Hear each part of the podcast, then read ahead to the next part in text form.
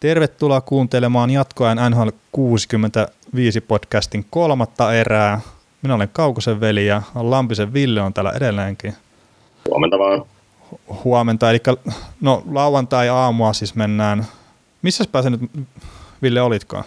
Philadelphia, Pennsylvania. Kello on neljä yli kymmenen, kymmenen aamulla täällä. No niin, ja Suomessa kello on viisi illalla. Ja, tota, sitten vielä vähän aikaisempi aamu Edmontonista, mistä on Niemisen Jouni meidän mukana. Joo, moi. Täällä on kello vähän yli kahdeksan aamulla on vielä pimeätä Albertan yössä tai aamussa. moi vaan, kiva olla jatkoajassa taas. Joo, ter- tervetuloa toistamiseen tähän podcastiin mukaan. Ja kiva, että suostuit uudestaan. Joo, kiitos.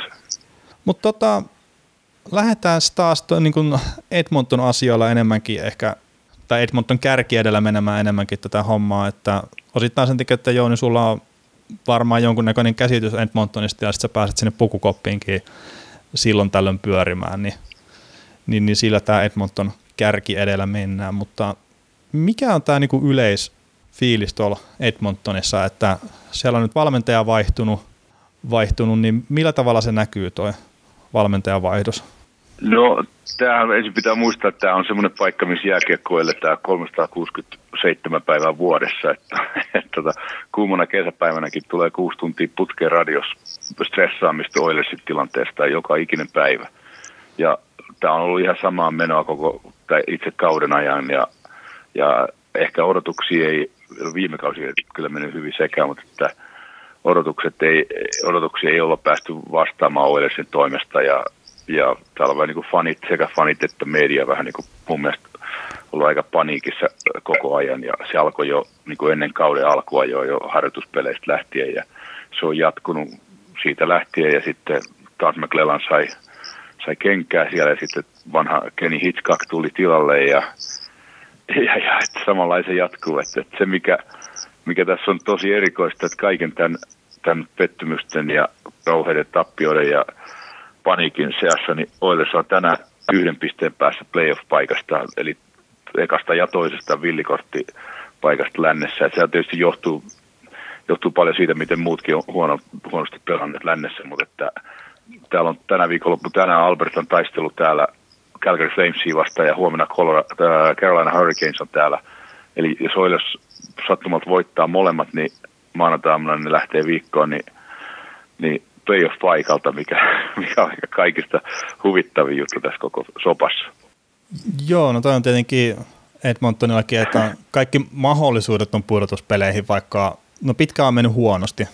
Nyt tämä, tämä kuntopuntari ei näytä hyvältä, ja se osittaa varmaan sen puolustustilan, tai puolustajien loukkautumisten takia, että mikä siellä on se ongelma, että Clefbaum oli, tai on sivussa vieläkin, ja sitten Chris Russell ymmärtääkseni pelaa nyt, mutta että oli, oli kuitenkin sivussa jonkun aikaa tuossa. Välillähän tota noin, niin oli 13,5 miljoonaa dollaria pois, pois puolustuksesta, mikä olisi aika monessa isku niin kuin mihin tahansa NHL-joukkueeseen.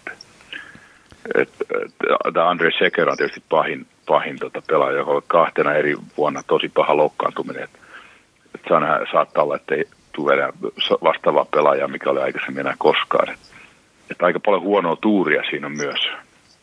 Joo. No, mitäs tota, tietenkin, okei, okay, McLellan sai lähteä ja Hitchcock tuli tilalle, mutta että, onko siellä sitten semmoinen fiilis, että jos nyt tämä pudotuspeli homma jää haaveeksi tänä keväänä, niin seuraava lähti on sitten toi Peter Jarelli, joukkueen GM. Joo, sehän on yle, vanha, vanha, vanha totuus NHL, että kun, kun managerilla alkaa palli ole niin herkässä, niin hänelle annetaan yksi mahdollisuus vielä vaihtaa, hankkia toinen valmentaja ja tämä ehkä sanomattakin selvää, että täällä pidetään sitä, että tämä McLeonin potkut tilanteessa, jossa se saa vielä todella isot rahat, muistaakseni kahden kauden jälkeen, tämä, niin kuin tämän jälkeen kauden jälkeen vielä kahden vuoden ajan Oilers maksaa sille todella hyvää palkkaa, ellei, ellei saa paikkaa muualta. Ja, ja sitten hankkii vielä yhden valmentajan tilalle, niin, niin se on tavallaan niin kuin viimeinen mahdollisuus tälle managerille, joka tietää, että nyt tämän jälkeen lähtee sitten itse. Ja en pitäisi ihmeellisenä, vaikka pääsisivät playoffeihin, jos, tulee, jos sieltä tulee, sieltä tulee potkut niin tai heti ensimmäisellä kierroksella, että, että, ettei manageripaikka kestäisi edes sitä. että, että pelkästään playoffeihin pääsy ei välttämättä merkitse sitä tässä tilanteessa mun mielestä, että, että GRL saa pitää paikkansa, että voi olla mahdollista, että, että saa lähteä joka tapauksessa, mutta tietenkin seuraava pitää olla joku suunnitelma sen takana, että, että kaikille ei voi antaa vaan potkuja ja sitten pitää olla joku, joku toinen sitten, joku toinen valmentaja, toinen manageri. Että se onkin sitten seuraava asia miettiä, että ketä siellä olisi, joka voisi ottaa tämän, tämän paikan, jos GRL esimerkiksi saa potkut. Että tässä on aika, aika mielenkiintoisia aikoja Edmontonissa, että tämä on niin kauan kestänyt tämä, tämä öljynvaihto vuositolkulla ja kymmenen vuotta välillä ilman playoffeja, sitten yksi hieno kevät tuossa kaksi vuotta sitten ja, ja nyt taas, taas niin kuin mennään huonosti ja, ja sitten on tietysti tämä, että Conor McDavid niin kuin maailman paras pelaaja joukkuessa ja kaikkea tällaista, että saa nähdä miten käy. Joo, miten tota, toi Elliot Friedman otti tuossa omassa podcastissaan esille semmoisen asian, että Peter Sierrelli ei ehkä tällä hetkellä myöskään ole silleen täysin langat käsissä tuolla Edmontonissa, että se joutuu hyväksyttää päätöksiään jostain ylempää. Niin onko sulla semmoinen fiilis, että tämä 80-luvulla voittanut porukka, mihin kuuluu ainakin Craig McTavish, Wayne Gretzky ja Kevin Lowe, mitkä on siellä johtoportaassa, niin että niillä on sitten jollain tavalla näpit pelissä näissä asioissa, mitä Edmontonissa tapahtuu vieläkin. Niin, sitä ei kukaan tiedä, mutta se tuntuu aika pelottavalta, jos niin on asia, koska se sama porukka tuhos. Kretski lukuun on, Kretskihan on niin uusi, uusi hankinta vasta pari vuotta sitten, kolme vuotta sitten, mutta, mutta nämä muut naamat on ollut siellä niin kauan ja täydellisesti tuhosta yhden niin kuin hyvistä jääkiekkoseuroista maailmassa siinä välissä, että se tuntuu aika hullulta, mutta omistaja on tietenkin ihailee näitä kavereita ja ne on edelleen siellä, niitä näkee siellä hallilla, niillä on edelleen jotkut vähän jääkiekosta erossa olevat tittelit ja, ja kuka siitä tietää, sitten vaikea, hyvin vaikea sanoa.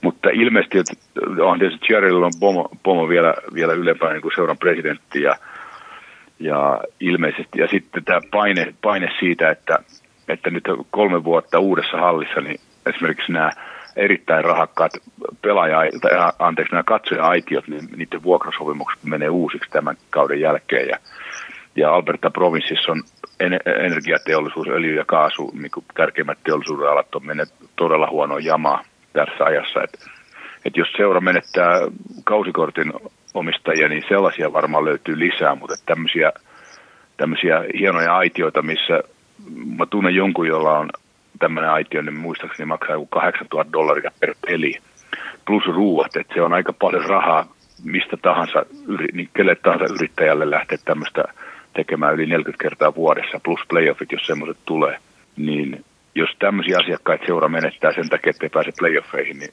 se tietysti omistaja ei varmasti ole siitä tyytyväinen. Me emme tiedä tietenkään, mutta voisi kuvitella, että omistaja, tota, joka on tähän saanut, saakka saanut kaiken, mitä on pyytänyt niin kuin kaupungilta ja veronmaksajilta, esimerkiksi, esimerkiksi todella hieno hallin, niin, niin, niin voisi kuvitella, että hän on myös sano tässä sanottavansa tällaisessa tilanteessa. Joo, toi, no tota on itse asiassa nostanut esiin noita bokseja just, että niiden vuokrasopimukset päättyy, päättyy nyt noissa niin kuin muissakin yhteyksissä. Se on silleen kyllä ihan mielenkiintoinen ja, ja se on varmaan monelle muillekin seuralle ihan sama homma sitten, että kun näette luksusboksien toi vuokrasopimukset päättyy, niin pitäisi tulla sitä menestystä sitten myös, nyt on helpompi markkinoida jatkossa eteenpäin. Mut tota... Joo, eikä, ei, niin, anteeksi, niin, niin, niin kuin todettu, niin ei tällaisia, tällaisten useamman sadan tuhannen alan vuokralaisia niin ole kovin montaa kuitenkaan loppujen lopuksi. Ja ei kyllä varmasti. Onko Villellä mitään kysyttävää? Tai... Voisin herkästi palata vielä siihen valmentajan vaihdokseen, että tota, pyörit hallilla ja pressitilaisuuksissa ja tollasissa, niin onko niissä sun mielestä ollut minkälaista muutosta McLellanin ja Hitchcockin välillä? Hitchcock on niin sanotusti oman, oman kylän poiki, että kohteleeko media yhtä kovalla kädellä häntä kuin McLellania? Uh, molemmat on tietysti, täytyy sanoa, että molemmat on todella hienoja miehiä ja hyviä valmentajia ja, ja tosi ammattimaisia tyyppejä kohtelee, kohtelee mediaa todella hyvin, niin kuin ihan viimeisen päälle suoraan sanoen. Ja, ja Hitchcock on, on oman kyläpoika ja tietysti tunnetaan täällä pitkän ajan, todella pitkän ajan takaa, vaikka ei ole koskaan ammattilaisia valmentanut Kanadassa ennen tätä vuotta, mikä aika mielenkiintoinen juttu, mutta että, että miten tuohon vastaisi. Mutta mut toisaalta niin pelit ei ole mennyt kovin hyvin, niin Hitchcockilla oli heti alussa niin kuin uudella valmentajalla aina semmoinen tietynlainen kuheruskuukausi niin fanien kuin, kuin median puolesta, niin se on kyllä, ja joukkueen kanssa varmaankin, niin, niin sekin on, tuntuu olevan menneen ohi.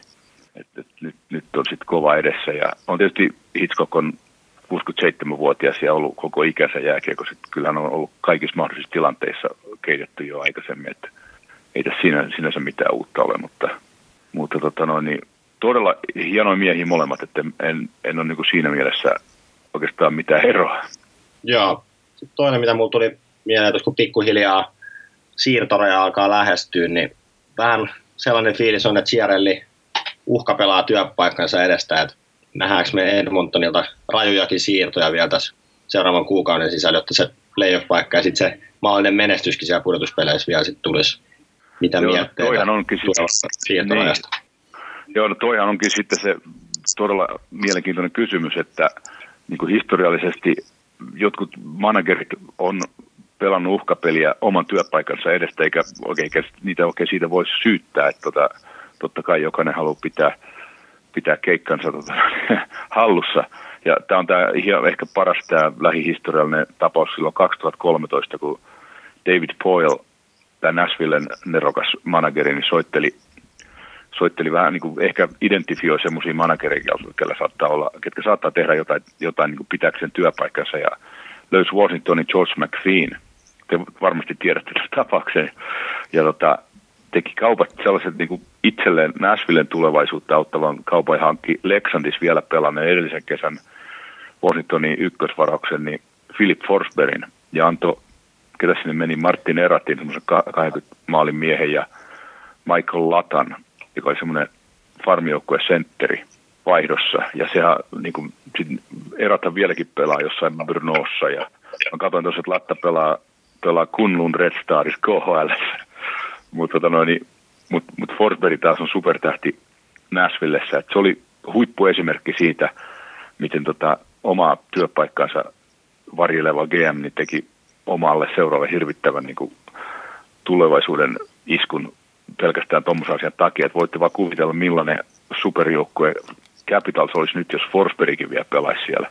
Et tässä tapauksessa Chiarelli niin se olisi hyvin lyhytnäköistä, että jos Oilersilla on todennäköisesti tulossa siitä, että varmaan olette kuullut, siitä on paljon puhetta, että, että ykköskierroksen varaus on, on pelissä mukana näissä kaiken maailman neuvotteluissa. Nyt tähän aikaan vuodessa kuuluu paljon, paljon tota, uh, huhuja siitä, että ketkä pelaajat on niin kuin mukana ja ketä on tarjottu minnekin. Ja, ja yksi on näistä on se, että Oilersilla todennäköisesti tulee hyvä varausvuoro ensi vuoden draftissa varaustilaisuudessa heti ekalla kierroksella, että sekin olisi kaupan ja ehkä joku hyökkäyspään lupaus, koska Oilers tarvitsee niin kuin todella hyvän pakin ja, ja sitten vähän niin kuin syvyyttä hyökkäykseen, koska hyökkäys on periaatteessa kolme näijän varassa, McDavidin ja Leon Dreisaitlin ja, ja, ja Ryan Nugent Hopkins ja sitten sen jälkeen tulee kauhea pudotus niihin muihin niin kuin tehokkuudessa. No ehkä tämä PTO-sopimuksen hankittu Alex J. Shaw, niin se on pelannut kanssa todella hyvin, mutta sinne sitten jääkin että se on hyvin mielenkiintoista seurata nyt. Emme tiedä, emme osaa niin ennustella, että mitä, mitä Chiarelli tekee, mutta että se olisi erittäin niin kuin hölmöä lähteä myymään tulevaisuutta tässä tilanteessa pelkästään päästäkseen playoffeihin, mutta sitten siinä on taas toisaalta joitakin asioita, esimerkiksi tämä maalivahtipeli, että on kaksi maalivahtia, kummankin sopimus on katkolla, niin ilmeisesti organisaation tehtä, pakko tehdä, tehdä ajoissa nyt päätös siitä, että kumpi pidetään ja kumpi laitetaan menemään ja sitten myytävä se toinen. Että tällainen tilanne, että tuleeko niin kuin pitkällä tähtäyksellä menetys vai, vai semmoinen lyhyt nautinto siitä, että päästään playoffeihin ja, ja ehkä manageri pitää työpaikkansa. Että hyvin vaikea sanoa, mutta kuukauden, pari, kuukauden puolentoista kuukauden päästä ollaan jo paljon viisaampia. Joo, aika, aika mielenkiintoinen. Seuraava kuukausi on kyllä tulos. Joo. Onko meillä jotain Pulujärvestä seuraavaksi? Joo, mitäs toi, no Jesse Pulujärvi tietenkin, että siitä nousi toi feikki-uutinen esiin, että se olisi kaupattu Flyersiin yhdessä Joo. Talbotin kanssa, niin miten todennäköisenä pidät sitä, että se Pulujärvi nyt lopettaa kauden sitten tuolla Oilers-paidassa? Se on sama asia hyvin vaikea sanoa, että, että tuolla nämä insiderit TSN on sanonut, että, että jopa Puljun managerille ja hänellä on jo sanottu, että ei häntä tulla myymään, mutta se on tietysti NHL nämä kirjoittamattomat sopimukset on just niin arvokkaita kuin se paperi, mihin ne on kirjoitettu, että samalla tavalla luvattiin monelle muullekin pelaajalle, että sua ei koskaan myydä ja sitten seuraavan päivän puhelin soi. Että, että tota, niihin ne, mä en ainakaan uskoisi pätkääkään kenenkään puheisiin ennen kuin takaraja on ummessa, mutta se tuntuisi tavallaan, tavallaan niin kuin lyhytnäköiseltä tämmöinen pro, vieläkin projektipelaaja, joka on kuitenkin vasta 20-vuotias, että myydä tämmöinen kaveri pois, josta saattaisi olla vielä hyötyä, jos, jos hän tota, kehittyy, niin olla hyötyä tässä lännen tyyppisessä jääkiekossa, mutta, mutta toisaalta niin, niin Puljärven nel, nelosvarauksena niin voi olla vielä, korkeana varauksena voi olla jotain arvoa taas, taas tota, siirtomark- tai pelaajaka, pelaajakauppamarkkinoilla ja, ja, jos, ja jossain saattaa olla joku seura, joka uskoo pystyvänsä vielä tekemään hänestä kunnon NHL-pelaaja. se, on, se on vähän kaksipiippunen juttu, että, että toisaalta voisi olla rankkaa tämmöiselle nuorelle miehelle, niin yhtäkkiä tämmöinen seura, joka varasi sen, niin heittääkin pois, mutta toisaalta se voisi olla todella hyvä aloitus jossain muualla. Että, että tota, mä en usko, että ne, ne lähtee kauppaamaan, mutta, mutta en löysi vetoa kumpaakaan suuntaan. Joo, ja oma fiilis on ainakin sit se, että jos Puljärvi nyt myydään, niin se myydään silloin, kun se arvoa alimmilla, ja se on, mun mielestä se on aina vähän niin kuin hölmötilanne. Niin, nimenomaan, mutta ehkä siinä voisi olla jotain arvoa tuommoisena kor- muutaman vuoden takaisena korkeana varauksena, mutta hyvin vaikea sanoa, että niin kuin toi Tommi Seppälä Ylellä kirjoitti siitä jutun viime viikolla ja nosti mun mielestä ansiokkaasti esiin tämän Olli Jokisen tilanteen, samassa tilanteessa urallaan, niin Mike Keenan, tämä Iron Mike, niin päätti sitten ottaa asiakseen tehdä äh, Jokisesta NHL-pelaaja ja pisti sen todella koville. Et, ja, ja teki sen sitten lopulta. Et, et, tota, ja tietenkin tämmöisessä tilanteessa vaaditaan niin pelaajalta sitä omaa aloitteellisuutta ja omaa, omaa yritystä ja niin kuin mennä itse kysymään, että mitä mä voin tehdä ja mitä tehdä tänään treenin jälkeen, mitä voi tehdä ylimääräistä ja kaikkea tällaista. Et, et, tämmöisissä tapauksissa monesti niin kuin haukutaan, haukutaan organisaatiota, mutta kyllä mun mielestä huippurheilija niin on oma vastuu näissä tapauksissa myös, vaikka on kaikenlaiset, kaikenlaiset taustajoukot ja, ja Jesselläkin on ilmeisesti nyt on apua niin kuin, niin kuin vähän niin kuin henkilökohtaisista neuvonantajista, jotka antaa neuvoa pelien jälkeen ja noin poispäin, mikä on erittäin järkevää, mutta että kuitenkin kaikki loppujen lopuksi loppupeleissä niin on, on urheilijasta itsestään kiinni mun mielestä. Kyllä, ehdottomasti urheilija, no Ville varmaan voi myös sille ottaa niin. kantaa, mutta että varmaan urheilija kantaa kuitenkin itsestään vastuun, että ei se ole aina vaan aina taustajoukkoja ja valmentajien vika. Joo, niin kuin Jouni hyvin sanoi, että aika usein se syyttävä sormi osoittaa sitä organisaatiota päin, mutta lopulta aina urheilija kuitenkin sit kantaa vastuun sit omasta, omasta suorituksestaan. Niin se loput menee. Jees, mutta tota, hypätäänkö me vielä tähän kaveriin, minkä suoritusta ei tarvii ainakaan niin negatiivisesti arvostella, eli Conor McDavid, ja Jouni kirjoittelit siitä noista palkinnoista joku aika sitten, ja sanostit siellä, että Conor McDavid olisi niin kuin Hart-ehdokas sulla, niin koet sen silleen, että sä kirjoitit siihen jotenkin silleen, että se olisi, vaikka se ei pääse Oilers pudotuspeleihin, niin se pitäisi olla NHL arvokkain pelaaja, mutta että voiko se sitten kuitenkaan olla niin? Niin, tämä on vaan mun oma mielipide, että nämä äänestäjät, nämä, nämä ammattimaiset jääkiekko journalistit Pohjois-Amerikasta tai niin yhdistyksen jäsenet, niin, niin niillä nyt viime vuosina on näyttänyt olevan semmoinen, semmoinen niin kuin kirjoittamaton sääntö, että jos pelaaja, pelaajan mene playoffeihin, niin häntä ei voi ottaa vakavasti tässä Hart-äänestyksessä. Et, et, tämä kuul, yksi ehkä kuuluisin tapaus viime ajalta oli tämä vuonna 2002, kun tota Jerome McKinley teki teki 47 prosenttia Calgary Flamesin maalista oli mukana ainakin 40, niin melkein puolessa niiden maaleista. Se, teki, se oli NHL, voitti NHL sekä maali että pistepörssin, ja, ja, ja tota, mutta Flames ei päässyt playoffeihin. Ihan viime tingas putos, niin tota, taas Montreal taas pääsi vähän keskikertaisen joukkueelle. Jose Theodore pelasi maalivahtin todella hyvin, niin Theodore voitti sen äänestyksen sille, että niillä oli yhtä paljon pisteitä, mutta Theodore oli enemmän ykkössijoja, mikä tuntui todella väärältä, koska jos tämä palkinnon määrittelyperiaate on se, että, että kuka on arvokkain omalle joukkueelle, niin siitä nyt ei ollut epäilystäkään, että Jerome McKinley oli arvokkain omalle joukkueelle NHL kauden 2001-2002, mutta koska Flames ei päässyt playoffeihin, niin, niin, niin häntä ei valittu. Et ainoa tapaus, mitä tätä ennen tulee mieleen, olisi kun, kun tuota Mario Lemieux voitti, teki sen järjettömän pistekauden ja voitti yli Kretskin, vaikka Penguins ei, ei päässyt playoffeihin. Et, et ne oli semmoisia harvinaisia, tai se oli semmoinen harvinaisempi tapaus, mutta, tota, mutta tota, en usko, että McDavid voittaa just tämän niin kuin tavallaan typerän käytännön takia, mutta mun mielestä pitäisi, koska en pysty kuvittelemaan ketään muuta pelaajaa, joka olisi niin tärkeä joukkueella kuin mitä McDavid on täällä, että se voittaa pelejä ihan yksinään. Että mä oon siitä leikillä kirjoittanut, että tämä olisi ihan KHL-kaupunki ilman ilma Connoria, että tämä on kylmä paikka kuin Siperiassa. Täällä on vodkaa ja perogea ja ukrainalaisperäisiä ja täynnä. Tämä on ihan, Oilers voisi mennä KHL oikeastaan ilman McDavidia, mutta, mutta näillä mennään. Joo, no toi itse asiassa, kun sä sanot, että viime vuosina ei ole hartti äänestetty niitä pelaajia, jotka on jäänyt pudotuspelien ulkopuolelle, niin 30 vuotta on nyt siitä, että kun viimeksi on voittanut pudotuspelien ulkopuolelta joku pelaaja, se oli just Mario Lemieux, niin 8788. Ja seuraavana vuonna se sitten voittanut silloin, kun se teki sen pisteennätyksessä, että Kretski voitti silloin. Ah, okei, okay, joo. Mutta tota, ootteko te kuullut sen legendan tästä Ikilan äänestyksestä?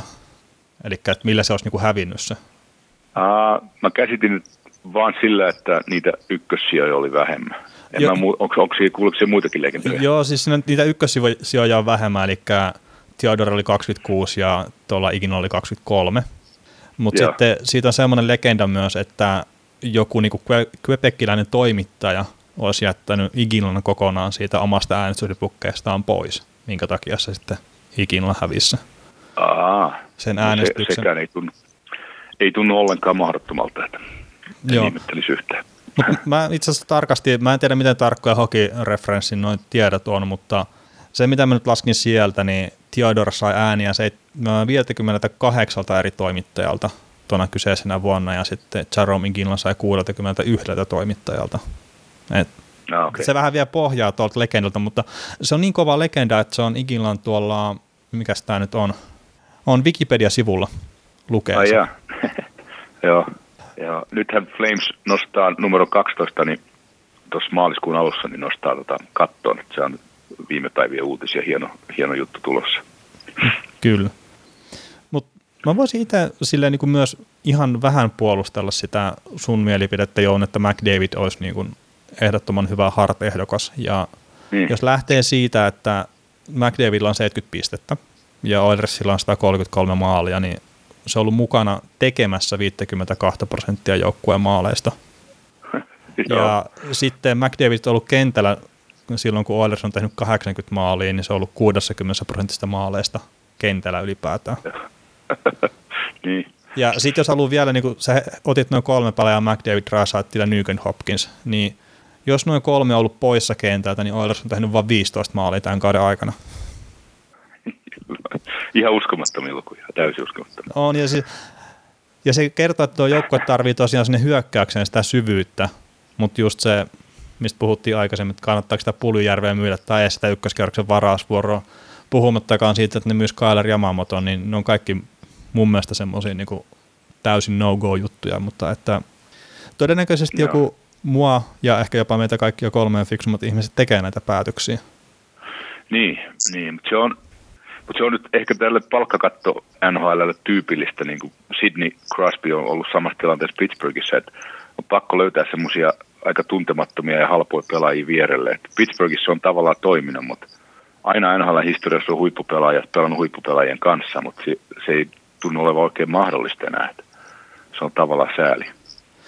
Hei, voinko Jerome McGinlasta puheen ollen, niin voinko kertoa tarinan miestä, mikä mä kuulin tässä just teille? Ehdottomasti. Täällä kaupungissa asuu yksi kaveri, joka keväällä 1996 muistaakseni niin oli Camels Blazersin VHL-joukkue samassa joukkueessa Ikinlan kanssa. Ja Ikinla oli siihen aikaan, niin oliko se nyt edellisenä vuonna Dallasin varama, mutta sitten, sitten toi Calgary Flames hankki sen oikeudet pelaajakaupassa.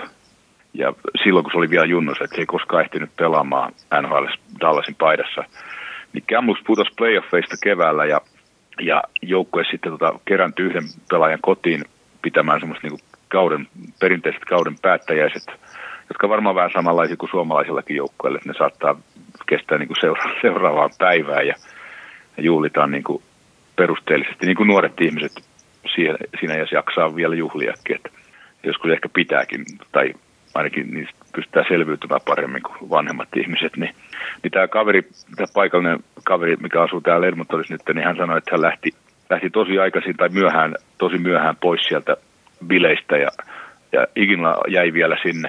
Ja hän lähti, tämä kaveri lähti kotiinsa ja suurin osa jäi vielä sinne tota, juhlimaan, niin tämä kaveri lähti kotiinsa ja, ja, ja tota noin, niin nukku periaatteessa seuraavan päivän sohvalla ja nukku tätä rankan juhlimisen aiheuttamaa väsymystä pois.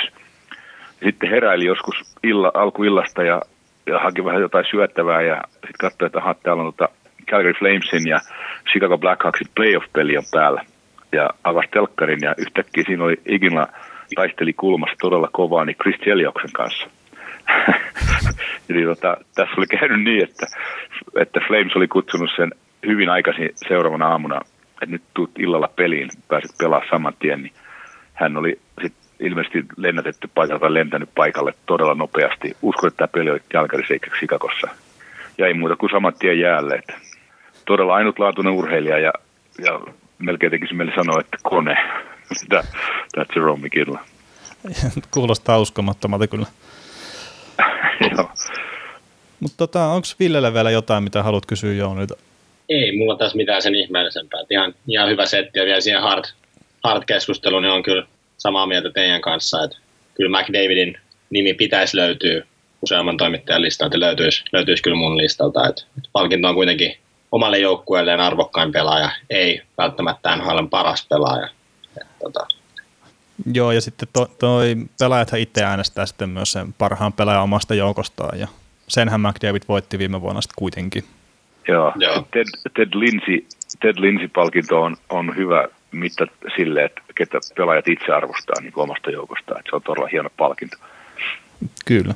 Mutta hei, isot kiitokset Jouni, että suostuit mukaan taas, ja me ehkä kysellään Villen kasvua joskus uudestaankin vielä, mutta et isot Joo, kiitokset koska vaan.